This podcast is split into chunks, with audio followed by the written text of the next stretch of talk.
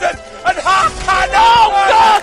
Danny, stay on your bike, dude. and, and, and you know uh, your legs are, are burning and you don't want to turn around anymore and you know if somebody now attacks you're going to be like blown out of the water but you just go no i just keep going just keep going Tied on the inside, it's Nizzolo on the barriers. Oh, what about that? Now then, everybody, I am Tom Ramsey, and welcome to the Edge Coaching Podcast. This podcast will provide a clear insight into the world of athletic performance and help provide a clear, relatable understanding into subject areas revolving training, nutrition, stress, psychology, and much, much more. Without further ado, let's begin.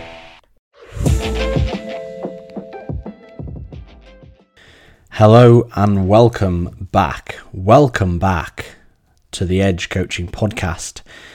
This is podcast number 35, and today we're going to be talking about transgender competitive cycling, male female differences, and answering the question of should transgender athletes be competing specifically against other female athletes.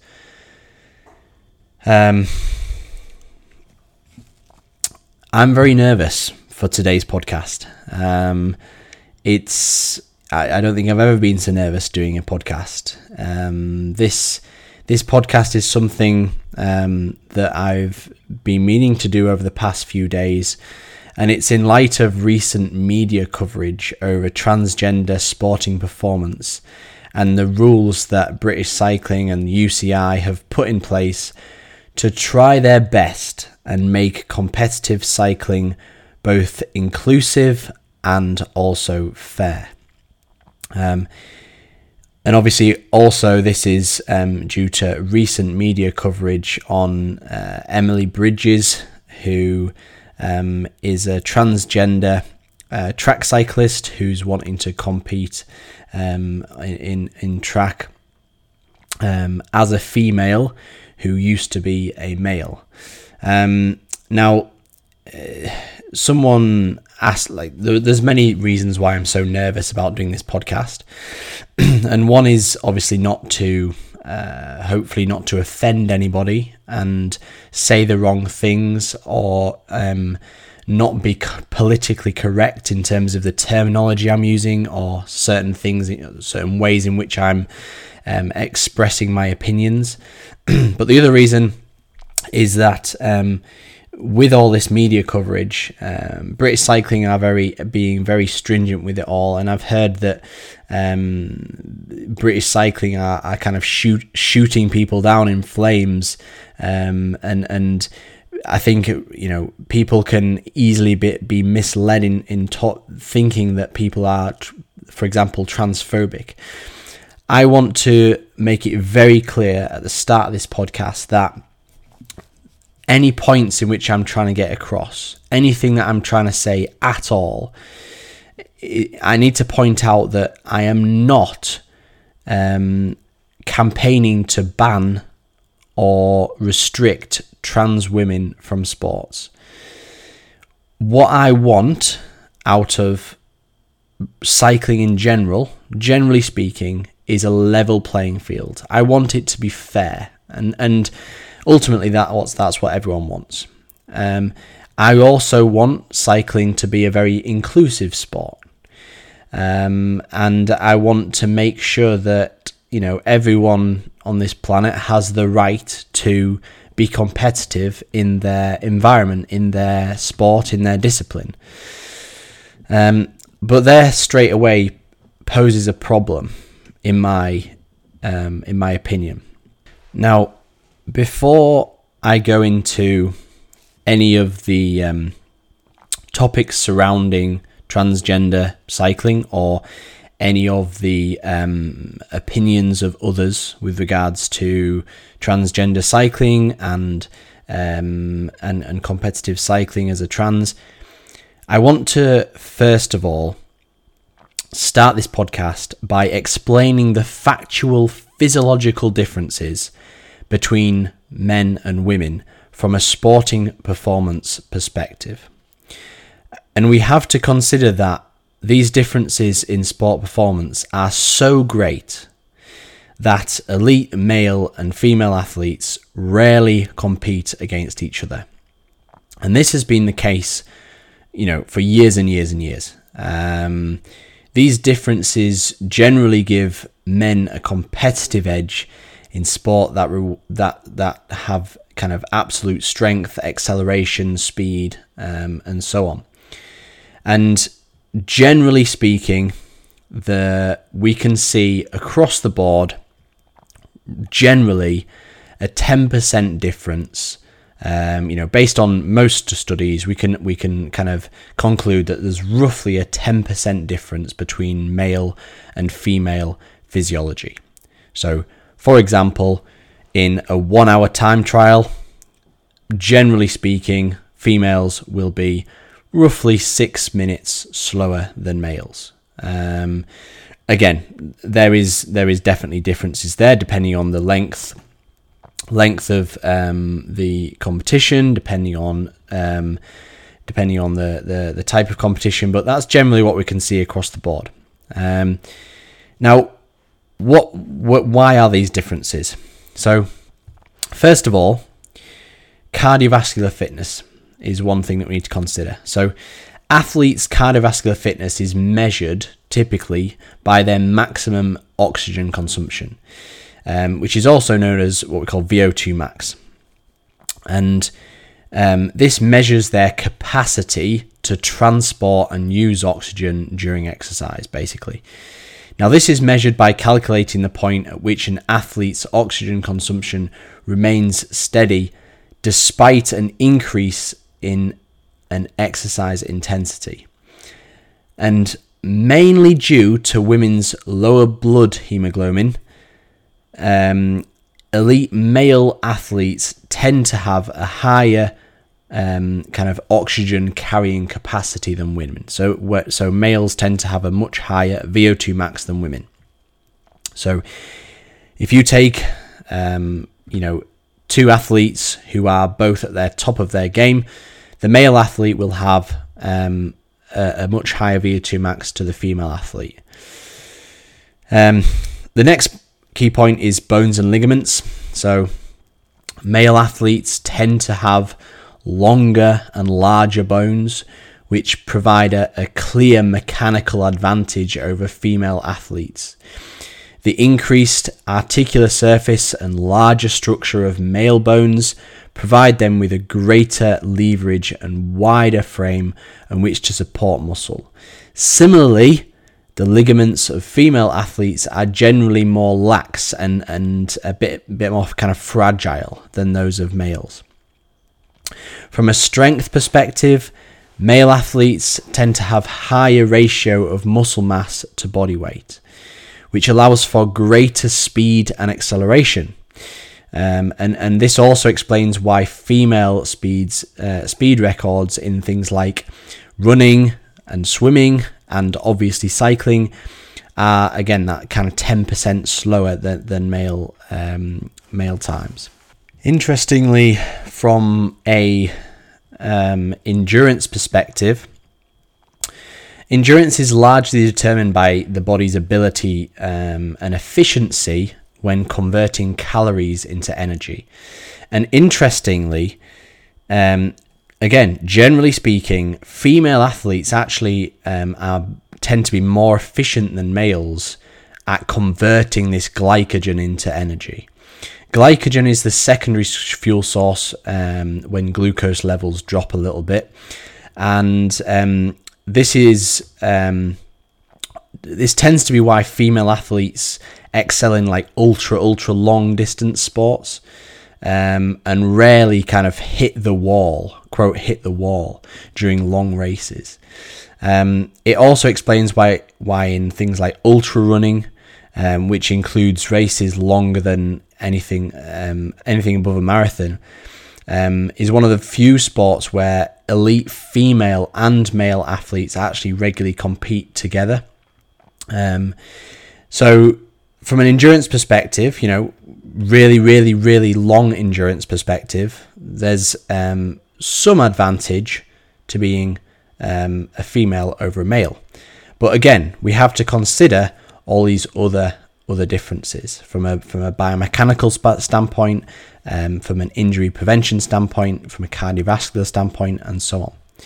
Um, on top of all that, there's obviously some metabolic and hormone differences.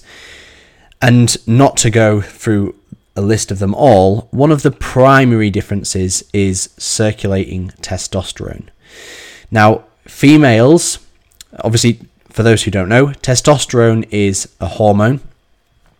Um, and testosterone is um, a steroid hormone essential to overall health, sexual function, and athletic performance.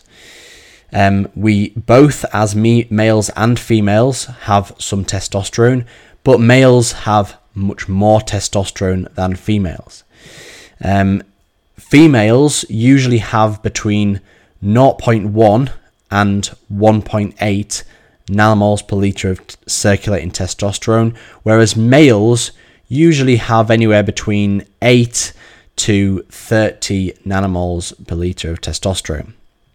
Now, this is the critical hormone for a male, um, and it helps maintain healthy muscle mass, prevents the storage of unwanted body fat, aids in the kind of proper reproductive function.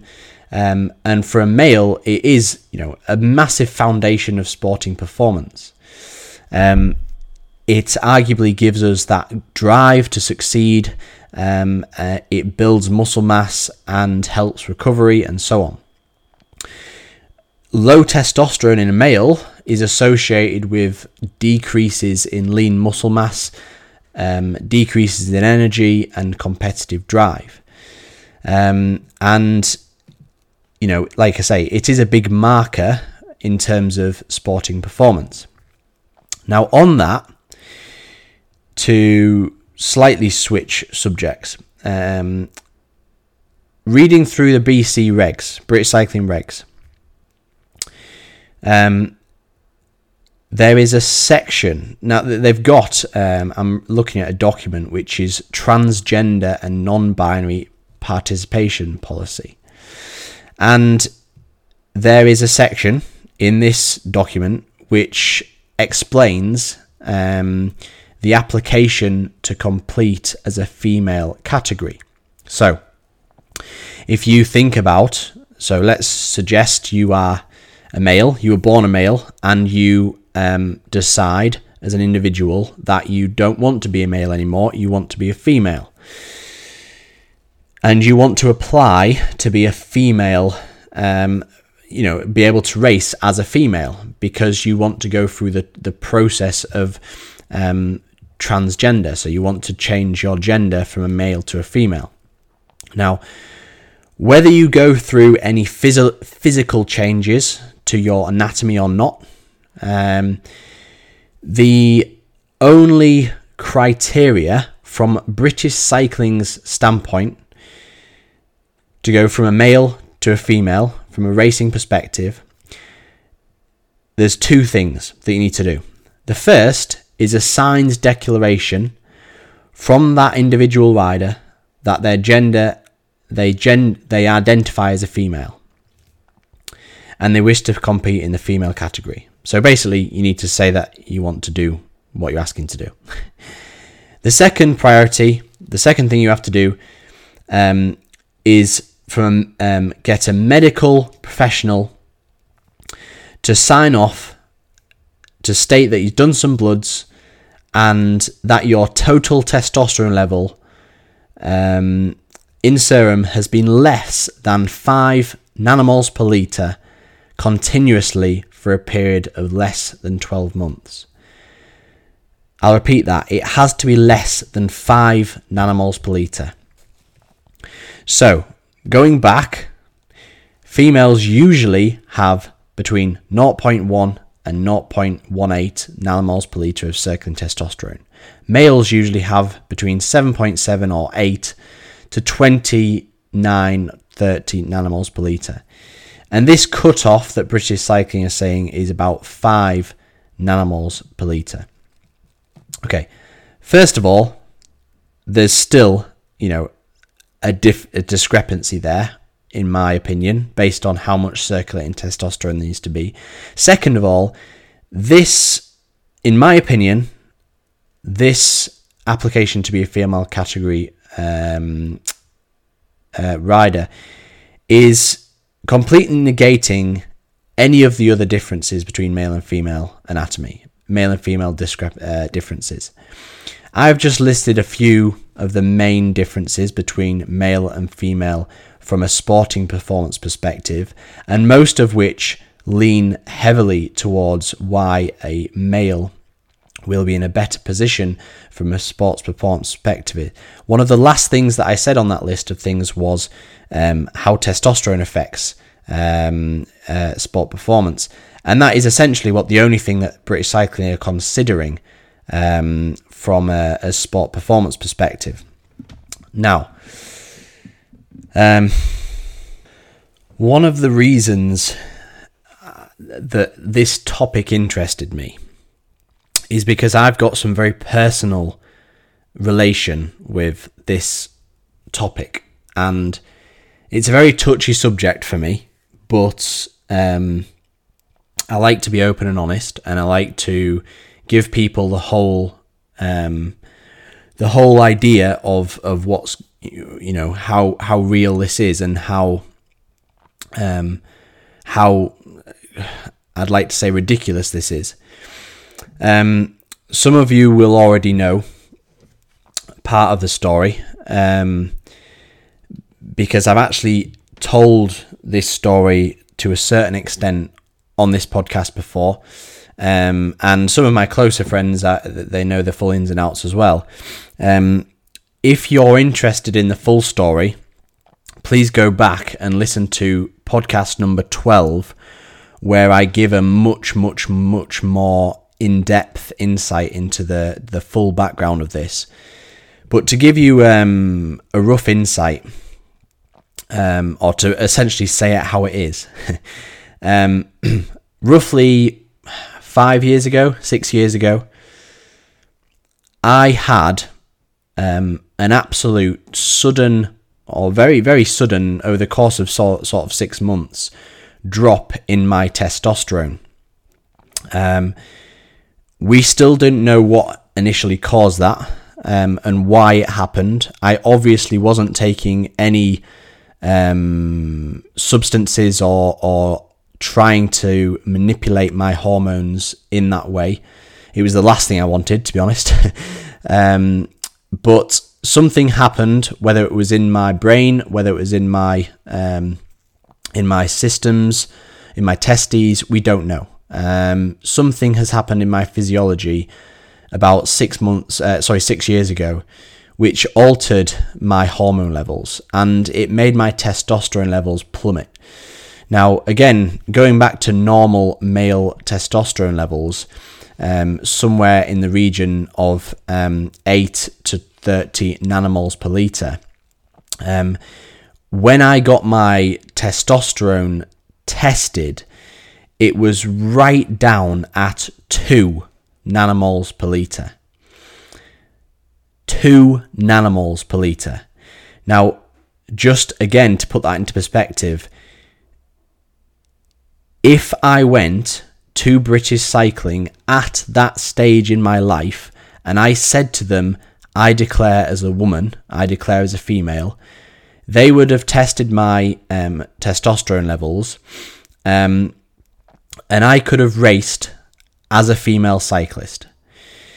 To also put this into perspective, at that time of my life, I was winning um, and won the local 234 crit series around uh, where I live. And from a performance perspective, if I directly compare my kind of power outputs, let's say, um, for you know one minute, five minute, twenty minute tests and so on against elite women cyclists, they are still the same, if not better, than most women cyclists in an, at an elite level. Um, so again, to reiterate, I could have been racing at an international level, getting a career benefit, both sporting and financial benefit, out of racing as a female cyclist there. I wouldn't have even had to, you know, it sounds ridiculous. I wouldn't have even had to necessarily change my appearance. I wouldn't have had to do anything with regards to that. There was a period in my life where my testosterone plummeted, and if I declared as a woman, I could have raced as a woman in um, in in in cycling. Now, that just puts it into perspective for my from my standpoint. Um, that from a, I mean, yeah, I mean, I won't go through the ins and outs. I felt like death warmed up back then. You know, my my testosterone was so low. I had lo- no libido. I was wasting away. I had no muscle mass. I felt awful. Um, I felt an unbelievable amount of fatigue. Um, and I didn't know what was going on. Now, again, if you want to hear more, more of the ins and outs of that story, listen back to um, podcast number 12 and I give you the full ins and outs of what happened, why it happened, and, and where I came came out of that. But um, but yeah, it wasn't a very good time in my life, but still, in terms of absolute sport performance wise, I was still winning the local crit series. I was still performing well on the bike. And in terms of my outright numbers, they were still as good of, I think, better than, you know, the, the top, top uh, female athletes in the world. Now, we have to consider that my sporting performance as a snapshot of that you know 12 month period when I was at that low testosterone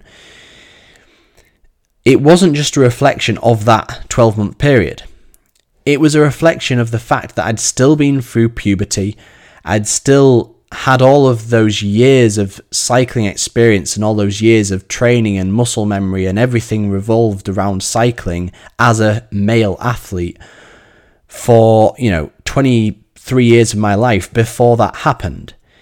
And I can't just suddenly, uh, therefore, you know, have these short term changes and therefore suddenly I can be on a level playing field with other female athletes. It would not work like that. And, you know, I think I had a laugh and a joke um, with one of my friends, um, local bike shop owner, at the time, and he did say laughingly, you know, you could you could compete as a female athlete, and to be honest, like you know, I obviously laughed it off and and thought nothing of it whatsoever because how ridiculous it would have been. that That's the last thing on my mind. Obviously, you know, this is complete opposite of someone who's wanting to be transgender. I'm a, I'm a male and I and I want to race as a male and I don't want to be racing against females because that feels unfair, that feels ridiculous. Um, but I could have done. That is the point that I'm we're trying to make here, um, and and I could have benefited from it, from a financial perspective and from a results perspective. Um, and yeah, I mean, when I tell that story, it just shows how how crazy the rules are at the minute. So let's go into a little bit more depth on the Emily Bridges story. Um, for those who don't know, um, Emily Bridges is um, a 21 year old cyclist. Um, she was born in Wales um, and we she was formerly known as somebody called Zach Bridges. So um, she changed her name after she came out as transgender, and I'm not sure exactly what what um, what point in her life she became trans um, and became a female athlete. Um, but yeah, that's that's what we know. I don't think there's loads of information on the internet about that. So Emily, um, when she continued to race against men until she did that kind of hormone change and um, met British cycling's criteria so she could race against women. Um, while on hormone therapy, she remained competitive against men's events and even won gold and bronze at the British University Champs um, in Glasgow at the end of February while representing University of Birmingham. Now, Bridges, before coming out as transgender, um, was you know this up and coming cyclist called Zach Bridges, um, and while she was called Zach Bridges, she set the um, British Junior 25 mile record in just over 47 minutes. And a side note that by comparison, the women's record is about two minutes slower than that. After starting hormone therapy, um, she says, I didn't want to compete in the men's category any more than I had to. She wanted to compete as a female athlete. Um, and the plan was for her to always race against other women. Um, at that university champs, uh, Bridges won gold in the points race and the bronze um, in the team pursuit, with time almost 10 seconds faster than um, the uh, the females um, race at the Tokyo Games. Um, so, you know, she was very established in the um, in the males category even before she moved to the female category. Um, Bridges recently lapped the field in BUCS points race and was winning events at the Derby Track League, both in the men's category. Some figures show she has lost around 4% of um, her power output since transitioning. So, you know, this hormone therapy that she's on, um, reducing her testosterone, she's lost roughly 4% and I can understand where that four percent is coming from. You know, again, um, personally, when I was on when I was very low testosterone, you know, I can understand where that four percent would coming was coming from. You know, I, I felt subjectively I felt um, that lack of power, even though I was still racing okay and the numbers weren't too bad. I did feel like that period there was a definite dip in performance. Um, but over this time, Emily Bridges was still beating pro Conti male riders in sprints. Um, and, you know, suggests she's going to destroy the female field. Um, you know, th- this would lead her into taking an Olympic spot and a career. And, you know, this would be a sporting career and a financial career. Um, you know, taking one of those spots from from you know a, a, female athlete who has been a female athlete all their lives. Um, in my opinion, that's that's very unfair. Now, after a long, drawn out um, affair with British Cycling and the UCI and so on, um, you know there was lots of heated debates about online about whether she should or shouldn't race, and as I'm sure you probably guessed, there was a lot of different um, forums arguing arguing to and uh, for um, her right to compete as a as a female. Um, but about four or five days ago, um, the Bridges um, was declared not to be able to compete at the National Omnium Champs um, after a ruling by cycling's governing body, the UCI. Um, the statement released by British Cycling on Wednesday evening said that under the UCI's current guidelines, Emily is not eligible to participate in the event. Um, and basically, the UCI officially said that the reason for um, her participation not being allowed is that she registered with them as a male cyclist and therefore cannot compete as a woman until her male UCI, UCI ID, ID expires. Now, in my opinion, it's the right decision. Um, and I think a lot of the people listening to me, albeit not, I appreciate maybe not all the people listening to me will agree with me there, that um, it was the right decision.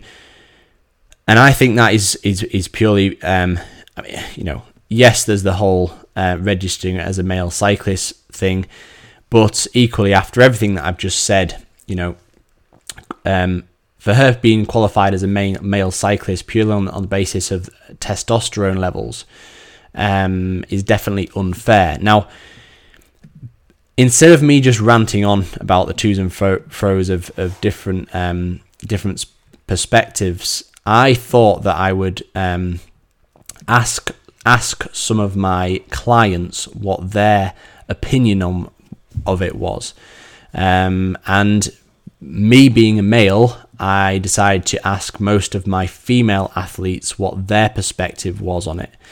Um, because I yeah didn't want it to be biased on me being a male, and I wanted to make sure that there was um, a good mix of male female um, opinions, and yeah it it just so happens that um, most of the replies I got, if not all of the replies I got, kind of agreed with or were on the similar kind of mindset of, of me.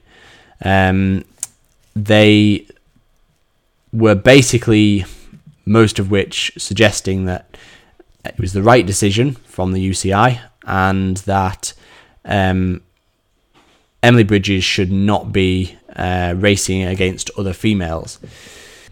And some of the replies that I got were interesting, actually, um, and gave some good um, some good arguments to it and some good perspectives as well. So I'm going to reel through a few of these. Um, all of these replies I'll make sure are anonymous. Um, obviously, I know who submitted these um, because I simply asked my clients through a quick WhatsApp message um, if they had any comments on. Um, some of them were fairly short, some of them were fairly in depth, um, but um, but uh, yeah, a lot of them gave me a good little insight into what what uh, the, these female athletes' perspective was.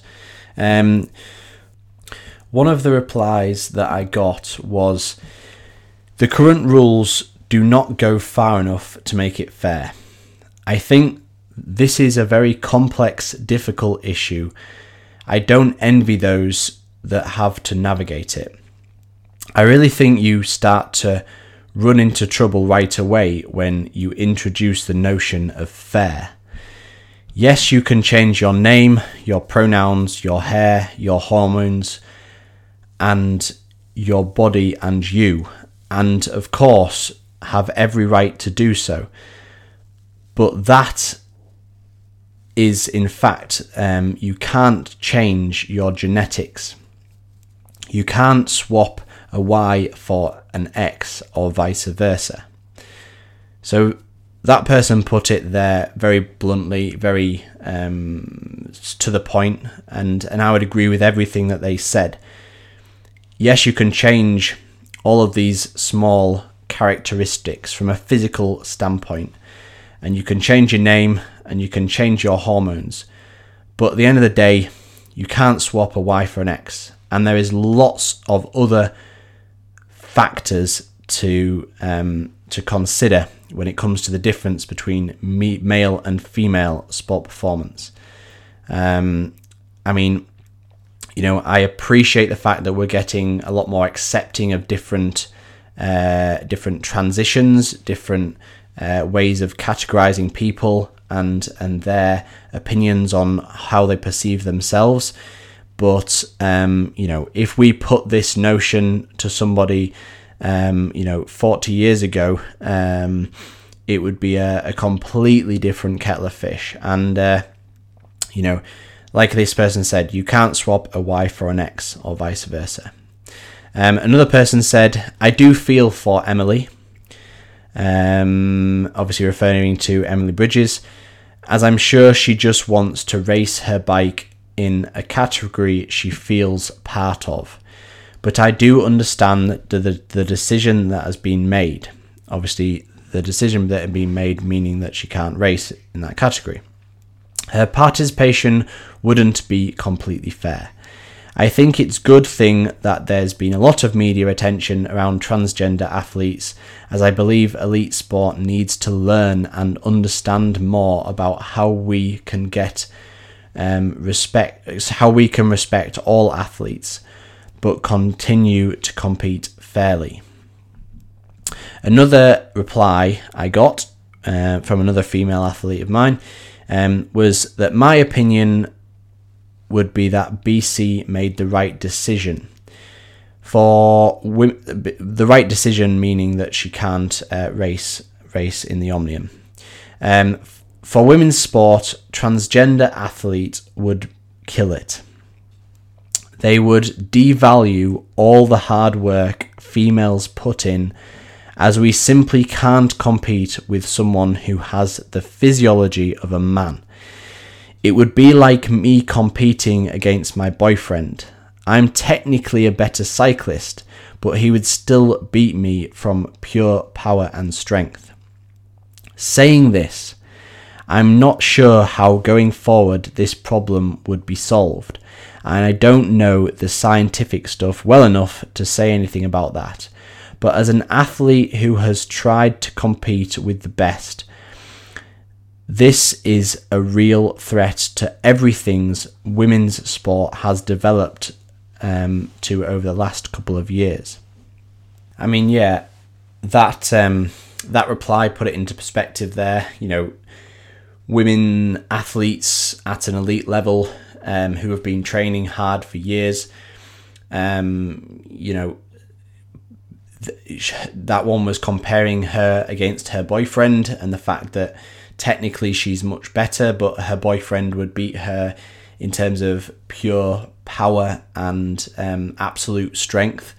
Um, again, you know, British cycling rules in ch- changing hormone differences is one thing, but innately that power and strength will still be there and it will still be there um, at a higher proportion compared to a female athlete. You know, we know that Emily Bridges' um, power profile has declined by an average of about 4%, but that does not equate for the overall differences by about 10% between women and males. Um, another reply from an athlete of mine. Um, uh, there are physiological differences between different women, which is why some excel and are elites and some aren't. From the reading from the reading I've done, there doesn't seem to be enough research yet for decisions to be made, mainly because there aren't enough subjects to study. I know a couple of trans women um, who have no interest in sport, as a side note, um, so can completely see why those who do want to do sport and want um, and should be able to compete honestly have absolutely no idea how to uh, categorize, but sport isn't fair. I've drawn the parallel before that someone with no lower legs who runs on race blades isn't allowed to compete against elites, as the race blades give advantage. Is this any different? And a question mark. That your birth sex gives you an advantage? Question mark. I don't know. But personally, I would prefer no trans at elite and maybe national level until more research and discussion is done. Lower than elite may be okay, and it should be allowed to race, in this person's opinion. I guess we need to ran, round out this um, podcast to give my opinion on it. And again, this is just my opinion. This could not be true. Um, this is my opinion based as a cycling coach and as someone who's been racing bikes all their life. My opinion is that allowing a transgender cyclist into racing against women cyclists is not fair. if you were born as a male and you had gone through puberty and you'd been developed as a male all the way through your um, most of your athletic career, you will have got certain underpinning differences, benefits, um, which I've listed in this podcast um, over a, over a female cyclist. Not only will some of those physiological benefits still still be operating, such as a higher VO2 max, such as um, you know lot bigger and and and longer limbs and so on, but also those differences which aren't still occurring now due to these hormone discrepancies. You will have been training with those better values for a proportion of your life where a, a a woman cyclist has not. Not only that, but we also have to consider still the discrepancy between hormone levels. British cycling rules currently state that anything under 5 uh, nanomoles per litre, whereas normal female um, test, uh, testosterone levels are far, far lower than that anyway. In my opinion, as well, to go a little bit further, there is other uh, biomechanical differences which I haven't necessarily discussed in this podcast, which um, which would massively favour a male anatomy over a female anatomy. We could go into the realms of talking about different uh, Q angles and so on, um, and and we talk about the the kind of um, ratios of our hip diameters compared to the crank lengths and so on and there's there's many different um, anatomical considerations as well as biomechanical considerations um, as well as all the physiological considerations which I've talked about on this podcast. Um, I think we should probably stop talking about the current rules um, because it, it, it, will never be fair. You cannot re- remove male advantage so they need, you know, British Cycling and the UCI need to find another way to include transport. I think, I mean, one of my clients um, discussed the possibility of giving them their own category. So you would have, you know, a male category, a female category, and a trans category. I think personally, I don't think that's necessarily the the right way forward as it is, because you know they are still a minority and in terms of the amount of athletes who are trans, and um, and yeah, the the in terms of um, having a completely separate cap- category for them, it wouldn't be um, it probably wouldn't be the best way forward.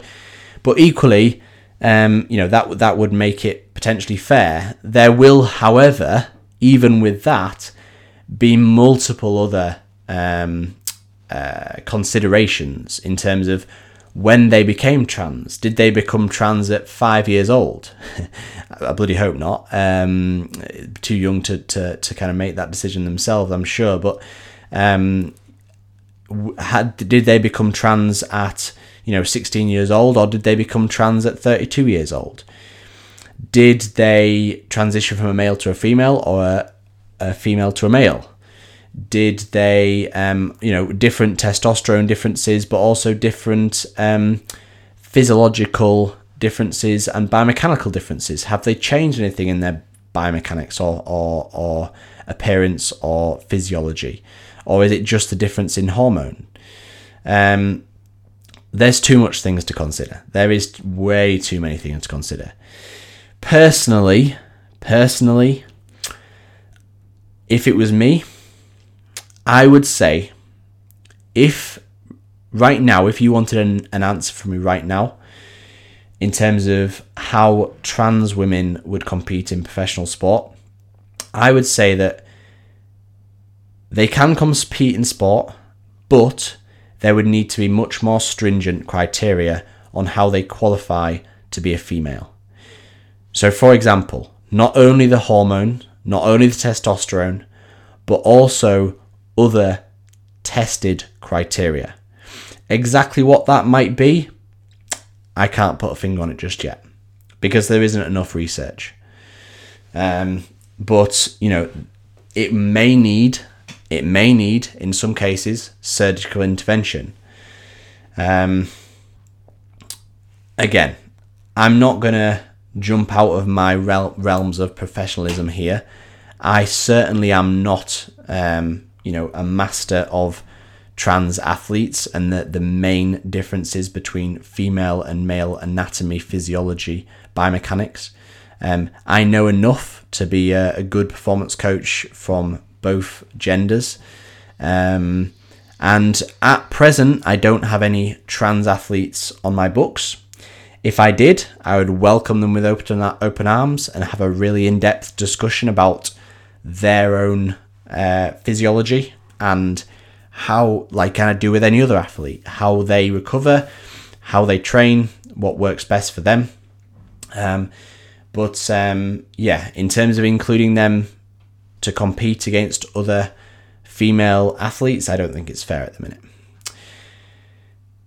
And that rounds up today's podcast. Um, hope you enjoyed it.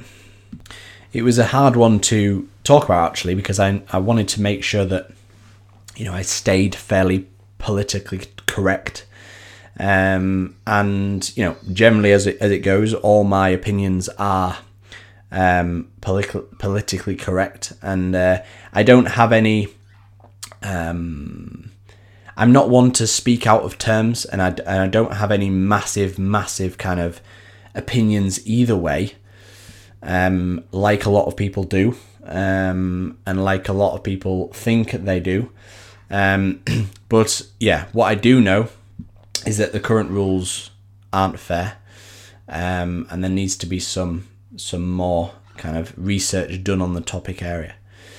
Um, this weekend, I didn't have loads of time to prep for this podcast. Um, I was away with the family. We stayed we stayed at Sherwood Pines, and I raced raced a, a cross country race on Sunday, which was yesterday. Um, and uh, yeah, I didn't have loads of time to prep for this podcast, so kept it fairly short, fairly concise. Dropped in some opinions of my other other riders, which hopefully um, hopefully kept you interested. And uh, yeah, I'll see you at the next podcast. Thank you very much for listening, and see you again soon.